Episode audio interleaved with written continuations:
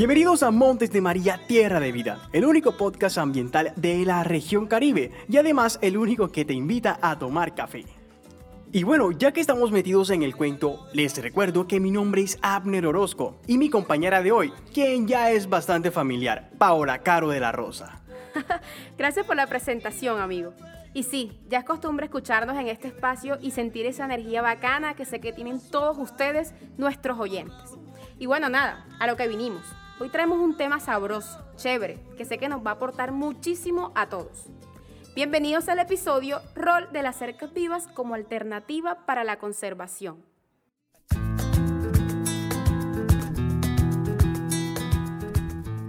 Y bueno, Pau, ¿por dónde empezamos? Ander, quiero empezar recordando a todos nuestros oyentes que uno de los recursos más importantes de los ecosistemas son las fuentes hídricas.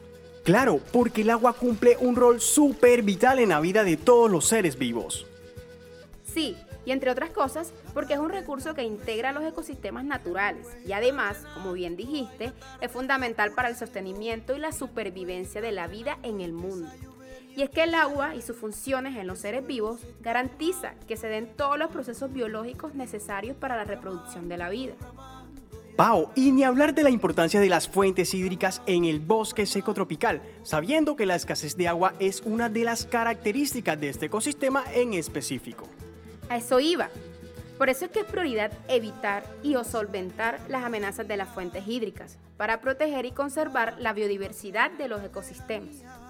Por ejemplo, aquí en San Juan Nepomuceno, donde tenemos bosque seco tropical, el santuario de flora y fauna de los colorados, los arroyos y demás rondas hídricas se ven amenazadas por la entrada de animales y de personas, lo que claramente contribuye a la contaminación del agua. Eso es cierto. Basta con pasarse por los arroyos del municipio para darse cuenta cómo no hay una limitación entre los patios de las casas aledañas y los arroyos, al igual que en las fincas donde los animales normalmente ingresan a los arroyos cada vez que quieren, contaminándola, y los cultivos llegando hasta las orillas. Es ahí donde la implementación de herramientas para la conservación, como lo son las cercas vivas, cobran un rol importante en el marco del cuidado y preservación de los recursos, en este caso con las fuentes hídricas. Pau, ¿y qué es una cerca viva?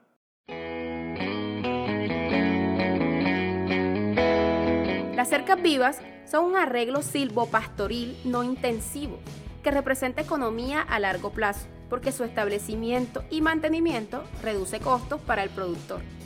Estas también aportan grandes beneficios para la ecología. Es decir, son plantaciones lineales que, dependiendo la especie de árbol utilizada y de su copa, son establecidas a una distancia entre tres y cinco metros una o dos líneas. Sin embargo, también pueden establecerse a menos de tres metros. Como cuando se usa matarratón, que se puede establecer a distancias menores de dos metros, dado que su copa no es extensa. Ustedes se preguntarán, ¿cuál es el objetivo de las cercas vivas? Y bueno, no es otro que tener control del movimiento de las personas y de los animales en las fincas. Su propósito es aislar y evitar perturbaciones sobre las áreas, objetos de conservación y recuperación, como las fuentes hídricas, nacimientos o fragmentos de bosque. Pero también son un sistema que, dependiendo de las especies que se utilicen, brindan numerosos beneficios a los productores, no solo como barrera, que es su función principal. Pero bueno, para hablar sobre estos beneficios tenemos a un invitado que tiene mucha experiencia sobre el tema, puesto que ha sido de gran apoyo a los distintos programas de conservación en los Montes de María y además un gran aliado de nuestros campesinos. Le damos la bienvenida al señor Jaime Caro y de antemano le agradecemos por aceptar nuestra invitación a este espacio. Señor Jaime, bienvenido a Montes de María, Tierra de Vida. Las cercas vivas eh, en la finca son muy importantes, ya que por medio de estas cercas eh, los señores lo utilizan como eh, especie forrajera para alimento del ganado. Esa especie forrajera, como que colocan en cada cerca, puede ser matarratón, eh, puede ser guásimo, puede ser totumo, que son, que son nativos de la región y sirven para alimento para el ganado. Este sería como lo, lo importante en, en, en una finca para, en el tema productivo que, se, eh, que es en el pasto. Y también sirve como barreras de viento, a la vez para proteger como zona de, de pasto y zona de cultivo. En las zonas de, de conservación se utiliza mucho también para hacer corredores biológicos.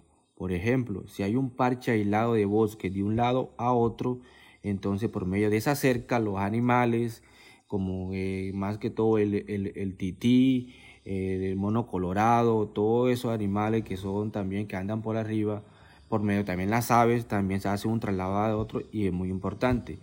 En esta cerca, eh, la, lo principal que se utilizan acá de las especies es el matarratón, así como digo, el matarratón, el guásimo, el jobo, y son, que son especies que se pegan, que uno siembran esa, esa, esa, esa, hace esa cerca y por medio, por estaca se pegan eh, fácilmente. Entonces eso es lo más importante que, que puede haber en las cercas vivas.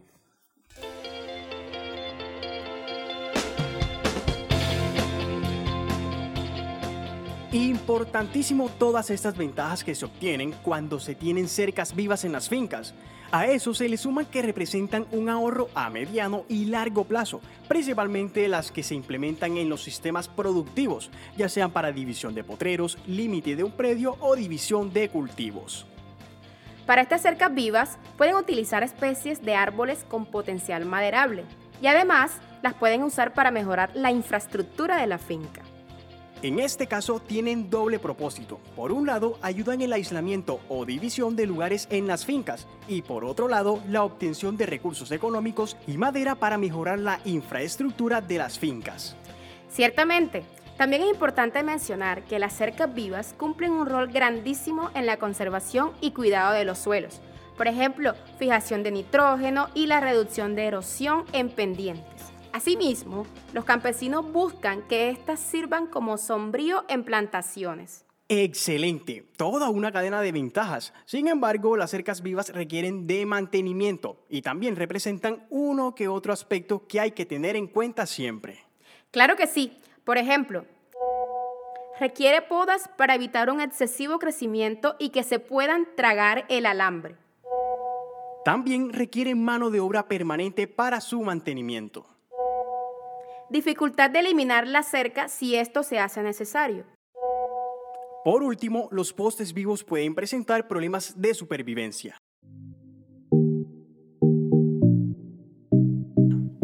Definitivamente son muchas las estrategias de conservación que todos, desde cada espacio, podemos implementar para disminuir cada vez más los daños al entorno natural, como en este caso las cercas vivas, que por cierto, Pau, ¿tiene alguna diferencia con respecto a las tradicionales?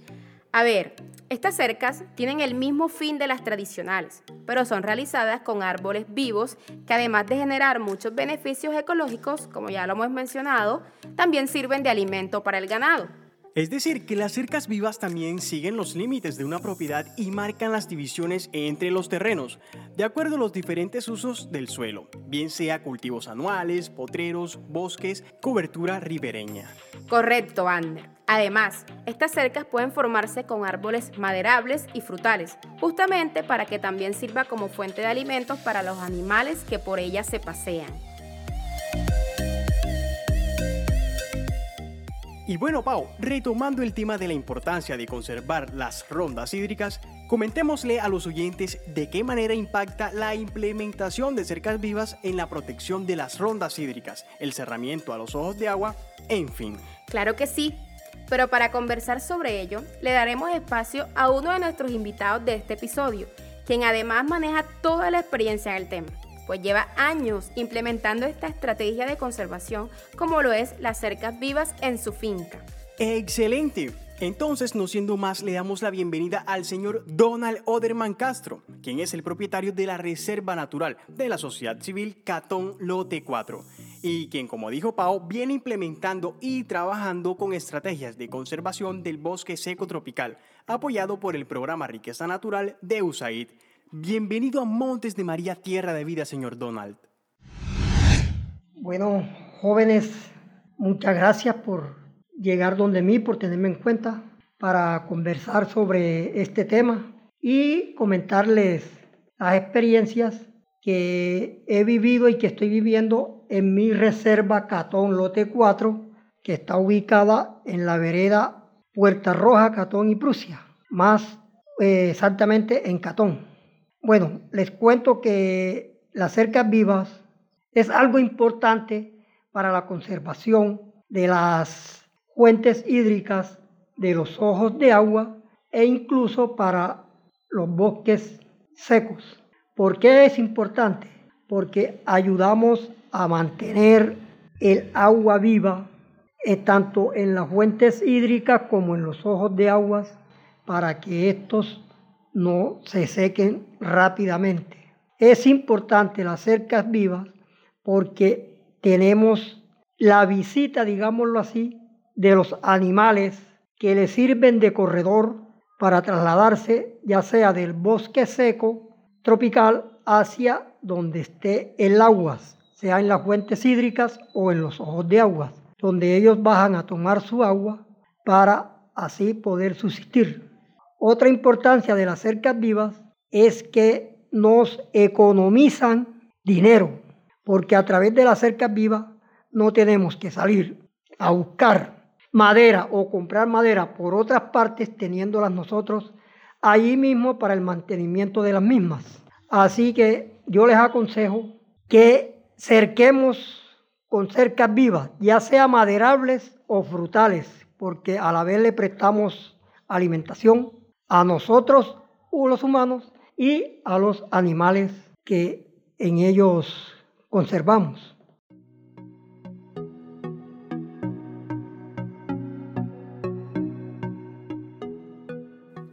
Tal y como menciona el señor Donald, las cercas vivas generan un ahorro económico y a su vez son una forma de obtener madera sin necesidad de seguir talando los pocos bosques que nos quedan, puesto que se establecen con estacas que los mismos campesinos pueden cosechar.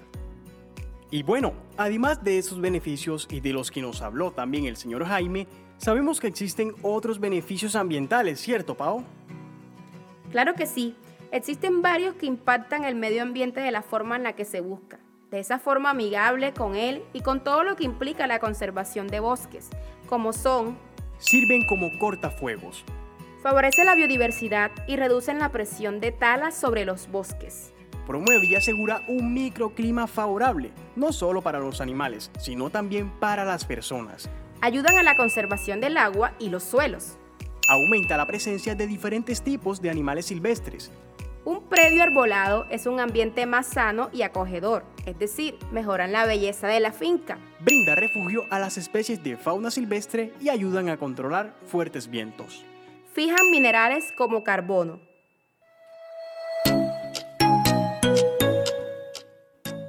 Oigan, mil y mil gracias a todos los que nos han acompañado hasta esta parte. Llegó el momento de hablar sobre esas características sobresalientes de las cercas vivas. Amigos, con respecto a eso existen cuatro puntos claves, que son: en América tropical comúnmente se encuentran en zonas húmedas y secas, con alturas sobre el nivel del mar desde los dos mil quinientos metros, con precipitaciones anuales de cuatro mil milímetros. Las cercas vivas se pueden implementar utilizando semillas asexuales, estacas, las cuales se enraizan rápida y fácilmente. De acuerdo con las condiciones del suelo y del clima del lugar, se pueden utilizar una gran variedad de especies como matarratón, jobo, guásimo, entre otros. Por último, las cercas vivas pueden proporcionar leña, entonces la madera debe ser de buena capacidad calórica y las plantas deben resistir podas y ser de rápido crecimiento. Para que una planta tenga utilidad dentro del establecimiento de cercas vivas, debe ser de largo periodo de vida. Las plantas pioneras intermediarias no son apropiadas para este fin.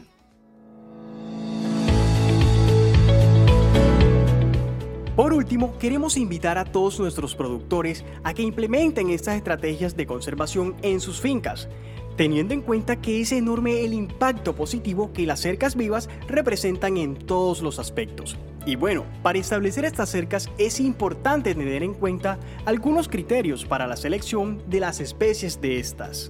Se debe tener claro el objetivo con el que se desea establecer, condiciones del suelo y del clima del lugar donde se desee establecer, que se cuente con material de reproducción o semillas asexuales, estacas, que sean de crecimiento rápido y fácil propagación, que sean resistentes a plagas y enfermedades, que tengan alta producción de forraje para los animales. Deben tener un rebrote rápido y además deben ser resistente a podas constantes.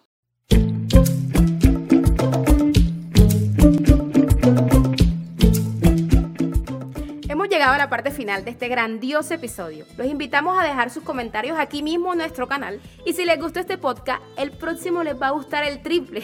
Estén atentos que en el siguiente estaremos hablando sobre otro tema importante como lo es la seguridad alimentaria. Recuerden que este podcast lo podrán escuchar en nuestros canales de YouTube, CIDEA San Juan y Tierra Montemariana, y en canales como Spotify y Google Podcast. Síganos a través de nuestras redes sociales, en Facebook CIDEA San Juan y Fundación Tierra Montemariana, y en Instagram como arroba ftierra montemariana. Y no olviden compartirlo con todos sus amigos. Recuerden que nuestra fuerza es su apoyo en la difusión de nuestro contenido. El podcast Montes de María, Tierra de Vida es una realización del CIDEA Municipal de San Juan Nepomuceno, con el apoyo de Fundación Tierra Montemariana, Cardique, estudio de grabación Hare Music y del programa Riqueza Natural de USAID. Este podcast ha sido producido con el apoyo del programa Riqueza Natural de USAID. El contenido de esta publicación es responsabilidad total de CIDEA San Juan Nepomuceno y no necesariamente refleja las opiniones de USAID o del gobierno de los Estados Unidos.